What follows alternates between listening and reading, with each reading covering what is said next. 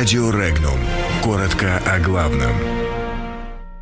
Британию заподозрили в провокациях, Россию в доминировании. В посольстве России заявили, что Британия хочет сохранить химлабораторию для провокаций. Франция не собирается вести торговые переговоры с США. В «Нафтогазе» готовятся к остановке транзита газа из России. Новым мэром в Таллине стал защитник русских школ. В мире отмечают годовщину первого полета в космос.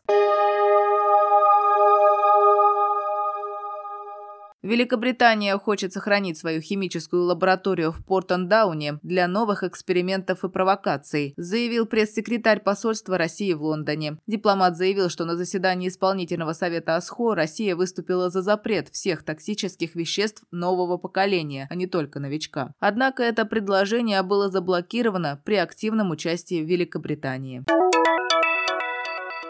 Франция не собирается вести торговые переговоры с Соединенными Штатами, потому что Вашингтон не соблюдает Парижское соглашение по климату, заявил французский лидер Эммануэль Макрон на своей странице в Твиттере. Он добавил, что Франция ведет непримиримую борьбу с изменениями климата и хочет, чтобы мнение французской стороны по этому вопросу было услышано. Ранее Госдеп США объявил, что может ввести пошлины на ряд товаров из Евросоюза, если страны Евросоюза продолжат субсидировать авиакорпорацию Airbus, предполагается, что пошлины будут введены на товары из Франции, Испании, Великобритании и Германии.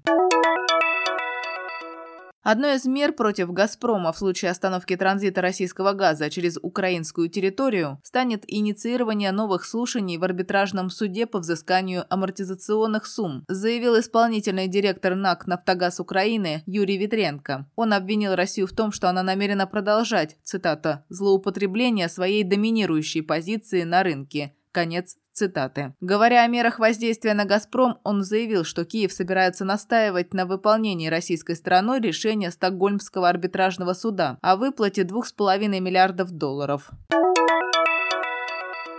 Член центристской партии Михаил Кылвард избран новым мэром Таллина. Отметим, что Кылвард является этническим корейцем, родился в Казахстане. Он входит в Совет русских школ, действующий в Эстонии. Совет борется за сохранение русскоязычного образования в Эстонии.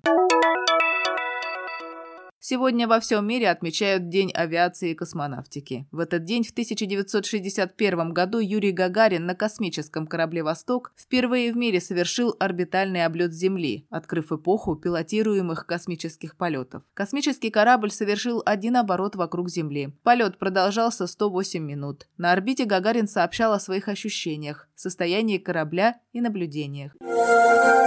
Подробности читайте на сайте Regnum.ru.